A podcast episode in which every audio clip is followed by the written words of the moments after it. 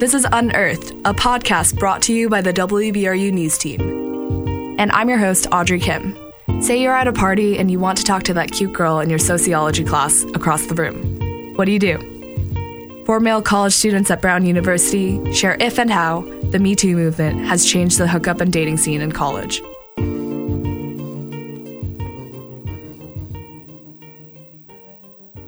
Testing thing one, you- two, three. Hanger. Testing. What's the thing you hang clothes on? Oh, this is good. Oh yeah. All right, guys. Um, do we want to just go around and introduce ourselves really yeah, quick? no doubt. Awesome. Hi, um, I'm Audrey. I work for VRU, and I'm going to be talking to these wonderful people. Um, do we want to go around and say who we are? Of course. All right. All right. Um, what's up, y'all? My name is Royceworth Grant. I'm a freshman here at Brown. I'm studying economics and political science. Um, yeah, I mean that's about it with me. Um, well, I think I go. I go next. yeah. Um. So, hi everyone. My name is Jose. I am originally from Madrid, Spain, and I'm a junior at Brown right now. I'm doing international relations and hopefully economics if I can finish that. Hi, I'm Evan Kindler. I'm from Oak Park, Illinois. Uh, I'm a sophomore here at Brown. I'm studying history and urban studies. Uh, I'm Jackson. I'm a senior, so that means I'm not uh, too long for this world. no, no, no, no, no Grim. to- for, for, for Brown. Um, but uh, I majored in neuroscience. Um, I do some work at WBRU, uh, which I'm a part of right now, and um, yeah. Awesome. Thanks, guys. Um, so, as you know, we're just going to be like talking about um, kind of just being a guy in the Me Too era and how it affects your views on romance. And I just wanted to like get a sense of where you guys are coming from. I know you mentioned that you're from Madrid, but like, background stuff. Um, so, where where are you from? Oh, uh, I'm from Seattle. How about you? Uh, I'm from Maryland, but I went to boarding school in Virginia. So Got it. uh, now also I grew up in New Jersey, so it's a little bit of a mouthful. You're just Yeah. everywhere. How about you? And I'm from Oak Park, Illinois. Okay. So Got you. nice and Midwest. All right, so we're like gonna backtrack all the way back to childhood, um, Oh snap! elementary school. All right. So, do you guys remember what you first learned about romance and interacting with other people? 100%. That way. First grade, had a crush on Genevieve Curry. Um, I just remember I liked Genevieve Curry in first grade, and I was like, wow, amazing. it, it was like the same thing for me. I was in kindergarten. There was this girl named Corey Ann, like, and she was just she was cute, man. You know, she was cute. I would tell my mom, and she would like tease me and whatnot. Do you guys have similar experiences at all? Um, I do not. I mean, I, I went to Catholic school my whole life, so um, so growing up, my first experience with romance was when I was really like when I was a child, and I just like I really loved this one girl. But the thing is that um, I mean, at least in my culture, um, say like hookups or even dating was not s- a thing up until you turn like 15, Yeah. 16. I mean, the culture just makes you feel like casual dating is wrong and that you should you should not doing it. And then when it came to like learning about sexuality in school, we barely learned any. I remember that one of our teachers once told us that the best um, like the best way to have sex is not having sex until you get married. um, I mean, obviously, obviously, by that time, many of my friends and many of us had already like had already had sex, and we like we knew about it just because we had we had read about you know anti-conceptive methods and stuff. But I felt that that part was lacking in in my school. That's a quote. The best way to have sex is to not have sex.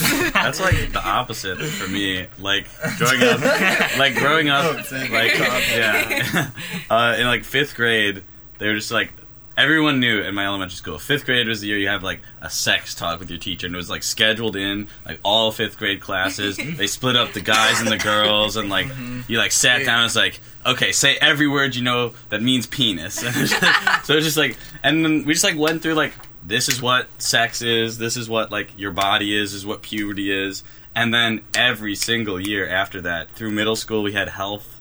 Hearing that is just such a such a different like conception of like growing up and like a way to like think about it. And like some of even my friends who like grew up in America didn't have the same experience as me. Like one of my friends had no sexual education at all. He still hasn't. Like he learned everything on his own because his Yeah. parents were like super religious and they're just like we're not talking about this with you. You know? Like that's like a, just a wild thought. My parents were always just like, like, do you have any questions? Like, do you want to talk about it? And I was like, nope. Talked about it in school. I'm good. But like, they were there and they were like ready to like, you know, like Right. speak about it. And on like my 17th birthday, I'm sitting in my room. My mom comes in, puts a box of condoms down on my dresser, and says, "No means no," and walked out of the room. Oh my god. It's kind of dope. Yeah. It was a- Like- she she stunned on me, real hard. the, the good thing about that is like people gotta understand like sex is a part of life, man. Mm-hmm. Like it's it's no way that you can like really avoid it or or shun it in a sense that you know of course like maybe your parents might want to say like you should be abstinent and whatnot because of their religious beliefs and all that and that's cool but at the end of the day like it's important that you have to be you know open to educating the youth about these different realities because it's their decisions that they're gonna make you know. A parent can always guide but you know say a, a person doesn't want to be abstinent or say you know something comes up you always should want to be able to push uh, that type of education towards people regardless of your own views I'm hearing a lot of things about like how you learn all these things in school, but like obviously your social surroundings shape a lot of what you think about sex and like Yeah. romance and What you see on everything. TV. Exactly. TV, friends, I don't know, like people who aren't your friends even, like stuff you hear just like in your classroom that aren't from teachers. Um so just like going to like middle school and high school, like how did what were those discussions like? between friends. Yeah. like, in a friend group. I don't know. I think there's definitely a point in like seventh and eighth grade, maybe, where there's like kind of a one-upsmanship. Um, hundred about, percent, like, a hundred Oh, percent. I know like more about sex than you do, or I like I don't know felt up this girl, and it was like Seventh very. grade? I, I don't know if it was that early, but like it definitely like and bleeding into like ninth, tenth grade. Yeah. Um, it was definitely like a, a like macho thing, or like a oh I'm I know about this, so I'm I'm cooler than you. Uh, and I don't think there was really anything to combat that. Like no one was really talking about it. So I think there's a couple of ways you can.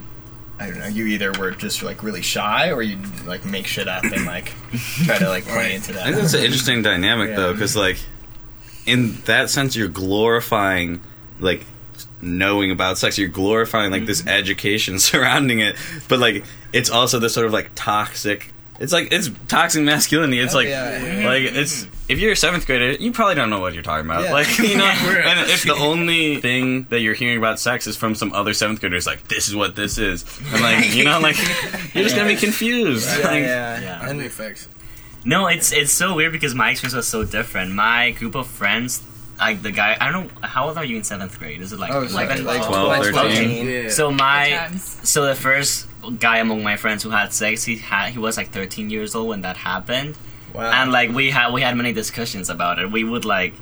It was not about who knows more, who did more. It was more about like what it felt like and, how, and like what it was. But at the same time, we were having these conversations at school where we were told that having a sexual relationship without any feelings attached is like empty. At least that stuck with me. That you and I still like. I still. It's very difficult for me to like try to like deal deal with like casual sex because I had that knowing that it was like there were no feelings or what whatsoever. Just because we were told all the time in school that Yeah. in order to cr- have a more like personal connection with someone, you would need to like I don't know. Mm-hmm. But that's what that's what we did. The thing is that at that time 13, 14, 15, I think that's very different from what people have here in America. We would start drinking in Spain. We'd start drinking at that age, we'd go to parties and we would make out a lot with a lot of different people and like well at least that was my experience you know like just like hooking up with like more than five Yeah. people every week and that would happen a lot That's a lot. and like and like my well my my friends would also like it was also among my group of friends but there was no like it would not go farther from like like making out i don't know what if you guys know what i'm saying That's interesting. yes You just like talk about romance and stuff a lot starting seventh grade, eighth grade, like mm-hmm. among like all male spaces. And I was wondering like Yeah. How did consent like play into those discussions or did it at all? I don't, for me, it didn't really. It was like, I don't know. It wasn't a, really something we were thinking about. You know, like it wasn't Right. something that like Right. it was like this is like if you're going to have sex to. It just seemed like an obvious, unspoken thing that like obviously this other person is going to want to too. Like Yeah. Like we knew what rape was. Like we knew what it was, and all of us were like, "That is something awful that we don't want to be." Right. So like, but it wasn't. It wasn't like explicit. Like no one was. It was just kind of implied that like, of course, like you you will have consent, but it like there wasn't a discussion around like asking for consent.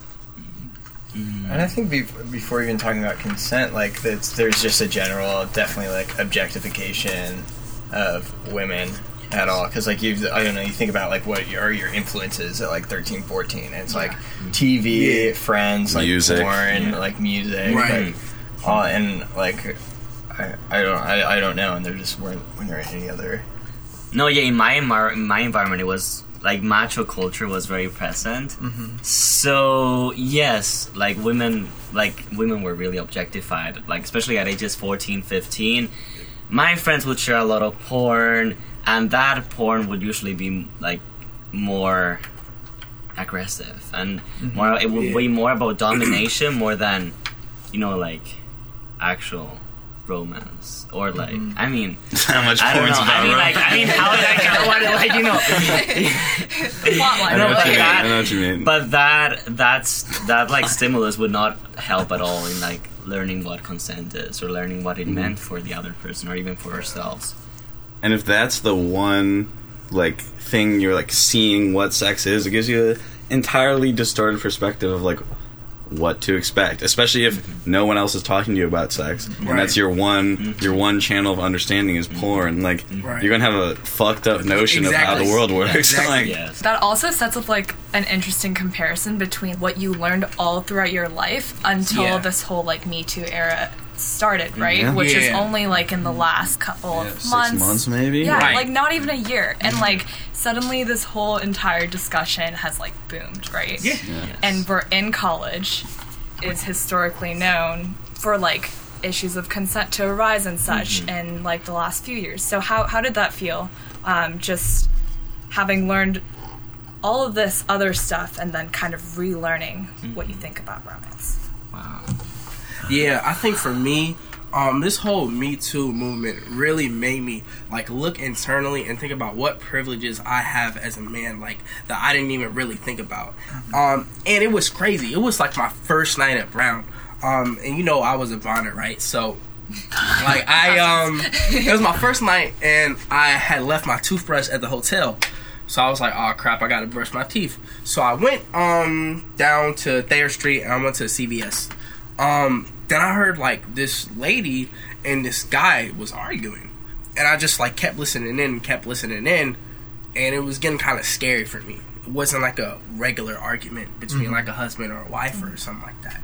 And this guy kept harassing this girl this guy was like, uh, you know, um, why you don't want to hook up with me, blah, blah, blah, blah, blah, like constantly like following this lady to the car, like you look beautiful and all this. And the girl just kept saying, no, no, no. And I was so scared, I didn't know what to do at all. I went and I took a seat, you know, again, just to make sure if something crazy goes down, like I could help out. Um, and the girl had like drove off in the car, like she was unscathed and whatnot. But that like really, really shook me because I had never seen Cat catcalling before in my life. Or I thought that's so that's what I was saying. That's my point. Or I thought that I'd never seen catcalling before. Um, and I started talking to like friends of mine who were women, and I was telling them about this situation. Like, like this is crazy. This happened right on Thayer Street. Blah blah blah blah. Uh, and people like you know Wordsworth like it, it has a very common thing that happens to like women. Um, and the thing for me is like I absolutely like of course I believe that you know like um, even before that whole situation that catcalling is of course a problem that uh, is very prevalent when it comes to like women and you know being in any big city or whatever that might be. But like with that whole me too movement and me just reflecting on the privilege that i have just to not even notice that it's just so it's crazy like how many times i might be walking down the street and hearing something that's catcalling and then not doing anything or saying it or noticing it so I think it's just this Me Too movement is so important because it really allows people to reflect on what they can do to be able to help stop situations before they escalate to something like domestic violence. Or, you know, again, like even me just acknowledging that that's happening, that's a big step towards creating a world where that doesn't happen. It's hard to watch. It feels like right now in America, a lot of what's going on is just like uncovering all the stuff that's been there the whole time that people just don't want to face. Yeah, Like, man. It's hard to think of the fact that all like this has been happening the whole time, and now we're starting to care about it. right. And especially like with the Aziz Ansari story, like that story was especially like it was a situation that I feel like anyone could see themselves in. Like I'm trying to hook up with this girl, like Yeah. oh she said no, okay, I'm gonna back off a little bit, like oh like maybe try again, oh no, and then obviously he just kept going. Like I was talking about it with one of my friends who's a, a woman, and she she was like, yeah, you know, like it happens. And I just think from my like my perspective as someone who's been in situations like that, you can't do that. You cannot pressure this woman. You cannot like do all these other things. And it was just interesting to me that like all these other women that my friend had talked to were were defending this because they had normalized it as like something that just you know that happens. Whereas like I was like, no, that's fucked up. Like Right. well, that shouldn't be how it happens. You know, Right, like right, why are we why are we saying that this is okay in any sense? If we want it to change, we can't just like let Aziz Ansari off the hook. No, you have to make an example of like you cannot do this. You know, like individually like has me too changed the way that you interact with women or like if you're in that situation does it make you think about new things that you haven't before how about you guys Mm, so the thing, like the question that came up to me when this whole movement happened, it was that I do feel that there's something wrong about the way um, we conceptualize sex or even romance. Like I have cases like this happen with people that I have hooked up with. People stop at one point. People feel, or like even from the start, some people feel like they don't need to ask questions anymore. And and I just feel like it's so necessary. Like even even if you know your partner really well, even if you know that they want, I feel like it's still it's it's still okay, it's still sexy. It's still okay to ask. And there's nothing. Even when the Aziz Ansari case came up, I always wonder why did he never ask? Why is it why is it seen as um like a mood killer to ask people like, do you want to do you want to have sex? Do you want to do this? Do you want to do that? And that's just fine. Nothing's gonna happen with that. I feel like do you guys is- agree with this like i mean just like obtaining consent in general for me, the way I always ask for consent is like, like we're at in a situation where like it seems like we're gonna have sex, and I say, wait, before we go on, do you consent to sexual relations? And it always gets a laugh, always gets a laugh, and it's not a mood killer because it's just like, you know, like yes, no. Yeah. If the answer is no, like okay, I'm glad I know now. Right. And if the answer is yes, like you just laughed at what I said and continue. You know, like Right. so for me, it's like I feel like it's really important to like figure out a way to make people think that like you can use consent in sort of like a sexy way. Like you can use it to enhance your experience rather than like stop it. You know? I feel you. And I think there's a big danger at Brown with just like having the mood be like, oh, well, now that Me Too is happening and everyone knows about it, it's fixed. right Because as you've seen, like, I don't know, there's someone who's, um, who was set to be the 0.5 graduation speaker Oh my who's God. been like accused and like I don't I don't know the details of that but it's like it happens um, all over campus And like 2012, Brown had uh, was tied for highest rate of reported sexual assaults Yeah. in the U.S. So like, this is something that's happening It's- here. Like, it's, it's, not like it's not like oh, it's elsewhere. We're like not all these smart people. No, like Yeah. this is you think you're smart. That's why you think you can get away with this shit. You know, like so, so I asked, so you said you're in uh, DTAL. yeah. Do you do any like do you do education Mhm. for the frat? What's what is that So- like? Um, that is something we've been, especially now with um, like the Me Too movement. That's something we've been really like conscious about. Um, where like especially we just went through like recruiting.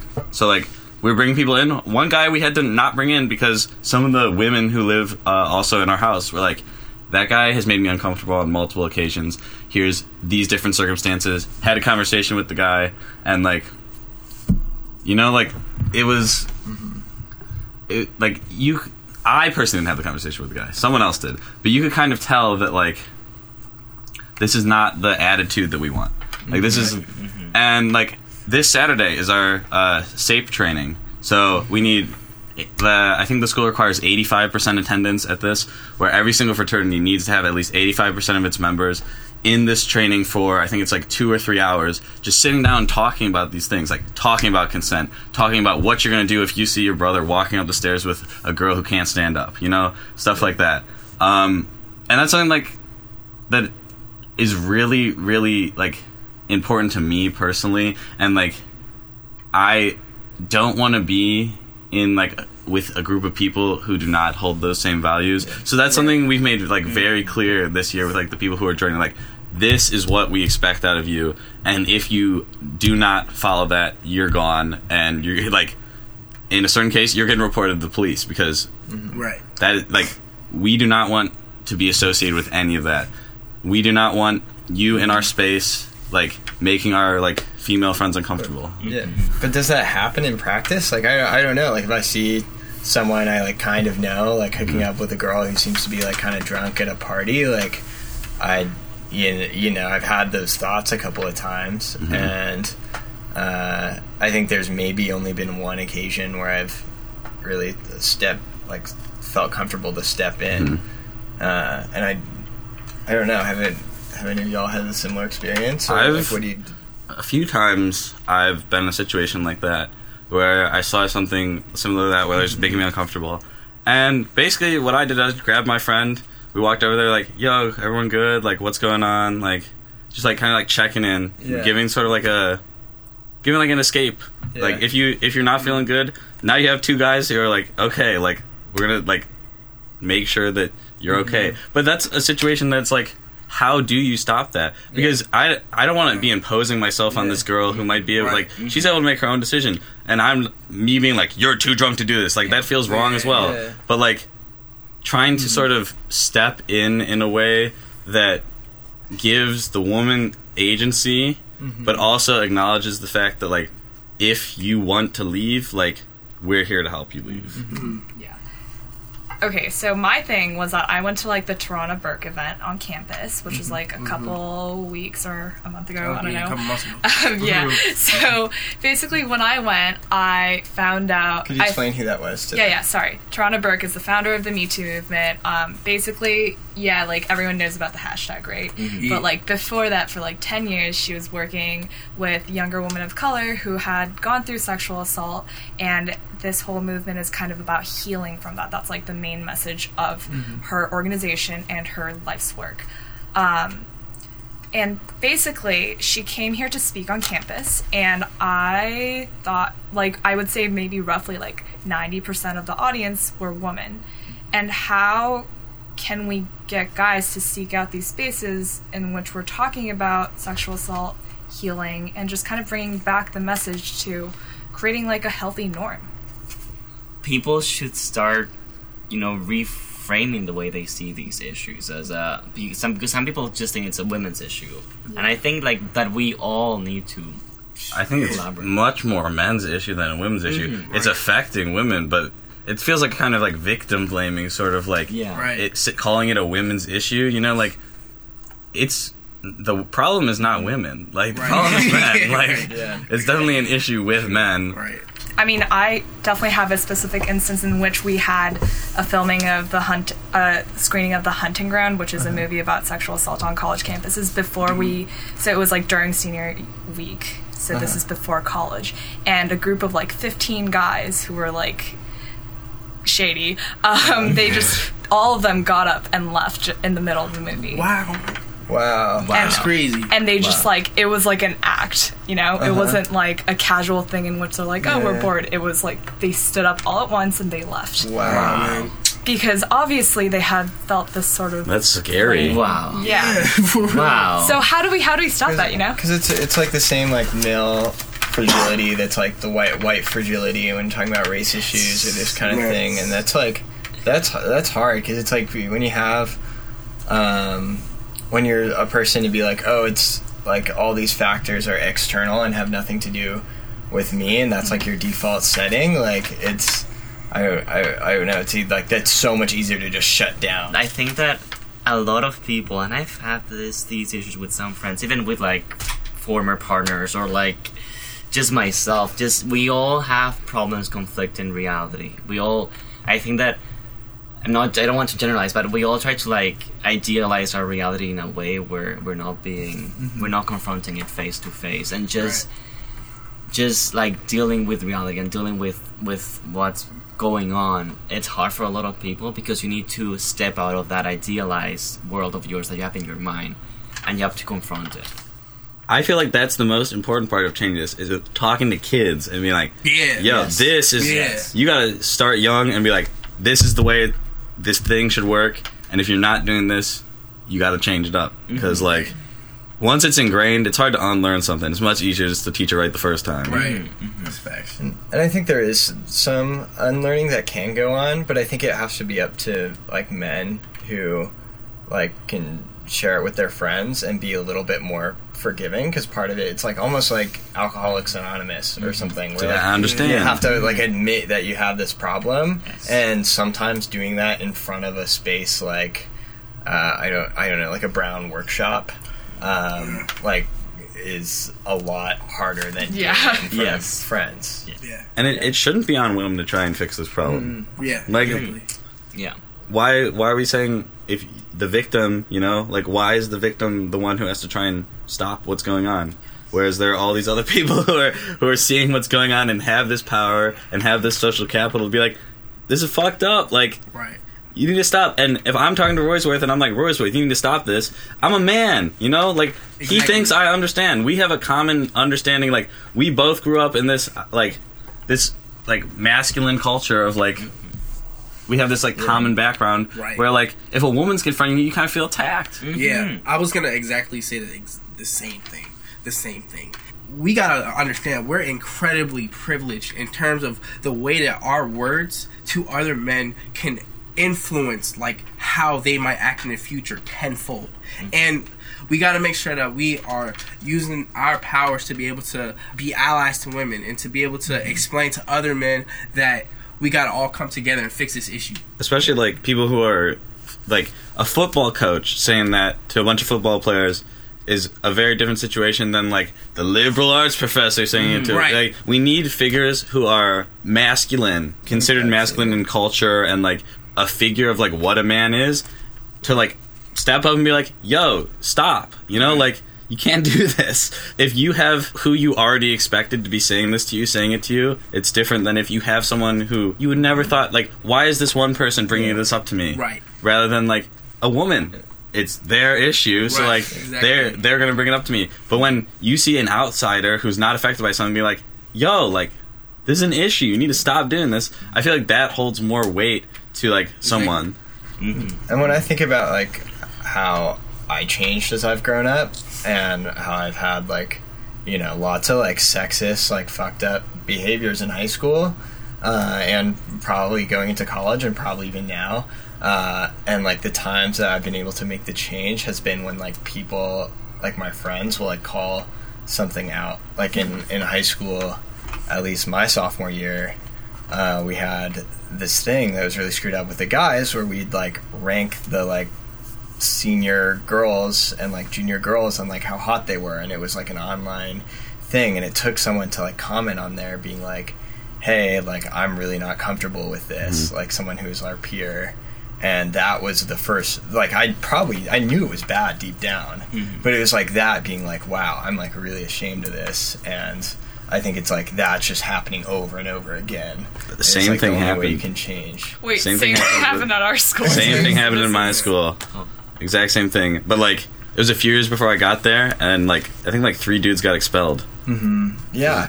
No, it's a big it's a big deal and it's like when you don't have role models in the schools, like I'm not gonna defend defend it at all. Like it, I don't know, like maybe I should have gotten expelled or maybe people should have, but it's like when when like all you learn about is through like TV, conversation with guys, porn, like Mm-hmm. whatever.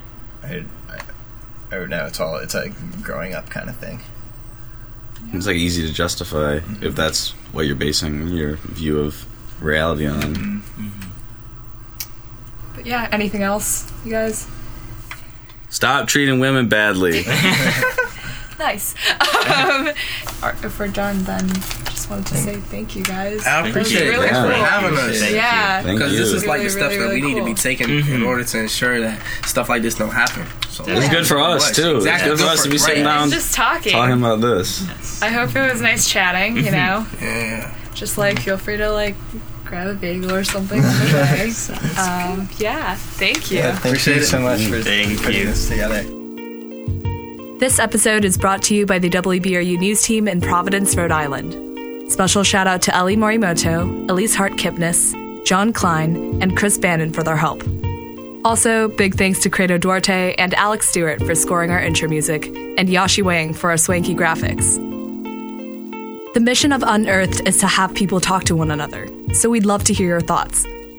Leave us your comments on iTunes, or DM us on Instagram, or email us. Thank you for listening.